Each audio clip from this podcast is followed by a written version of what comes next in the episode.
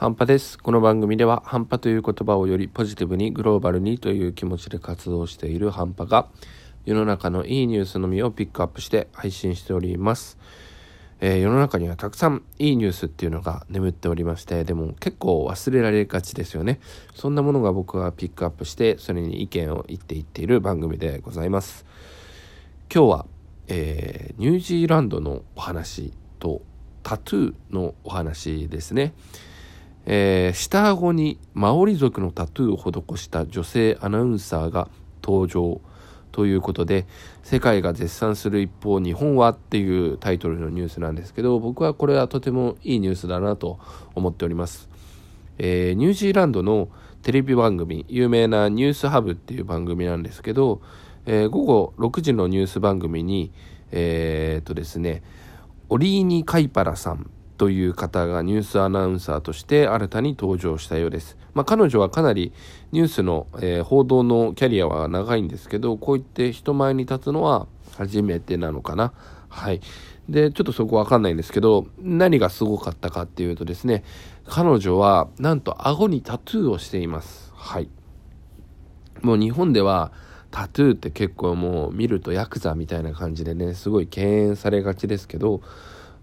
こういうふうにね、世界ではタトゥーに関して結構寛容な国っていうか、もうむしろカルチャーだっていうことでね、尊敬リスペクトの目で見られることが結構あります。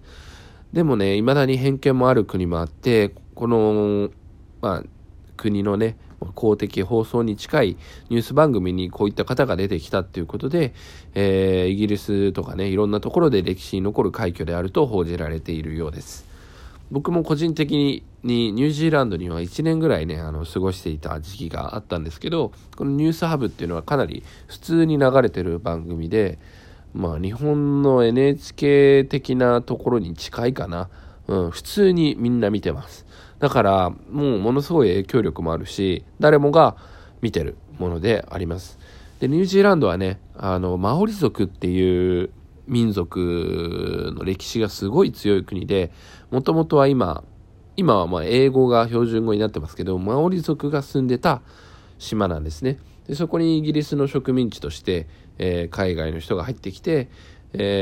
の2つの人種が主に住んでいるっていう国なんですけど、でも今は観光の面とか、普通にね、人権的な話で、マオリ族っていうのを結構ニュージーランドはね、売り出しているというか、積極的に発信をしていいものだっていうことでやっています。僕は現地にいたので、すごい裏の話も知ってはいるんですけど、そうは言ってもやっぱり白人至上主義的なところがあって、ある地域ではマオリ族がちょっと差別されてるとか、そういう話も聞いたことありますけど、こういうふうにどんどんマオリ族の方って出てきてるし、あとニュースの方もマオリ語だけでやってるニュースもニュージーランドでは流れています。あとはニュージーランドといえばオールブラックスって言ってラグビーが強いですよね。そこでもマオリの人たちってすごい体格がいいから結構出てきてるんですよね。で、あとは白人の方でもマオリの柄をしたようなタトゥーを入れている人もいます。それだけね、マオリ族に対するリスペクトがあります。で、こういった形で本当にもうね、マスメディアのところで出てきたってことは本当に誇るべきだとことだと思います。で、このアナウンサーの、カイパラさんは2017年に DNA の検査をして、もう 100% マオリ族だってことを分かったみたいで、その後にタトゥーを入れたみたいですね。人間誰しも自分のルーツとか自分の誇りとか、家族に対する思いとかね、先祖に対する思いってありますよね。本来それに対して差別とかね、優劣をつけるっていうのはもう絶対にあってはならないことだと思います。綺麗事かもしれないけど、本当にそうだと思います。普通にね、この地球に生を受けたんだったら、どんな民族であっても過去の人がね、例えば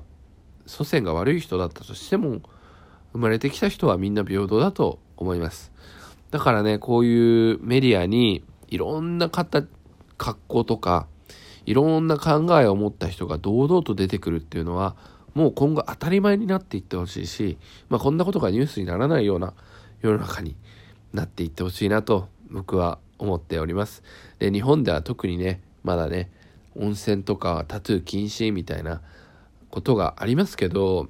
まあそれはヤクザのね影響とかあるんですけど、そういうのも少しずつなくなってくればいいなと僕個人的には思っています。みんな生き方違うし、みんな考えも違うんだから尊重してやっていきましょう。今日はここまで。 Take it easy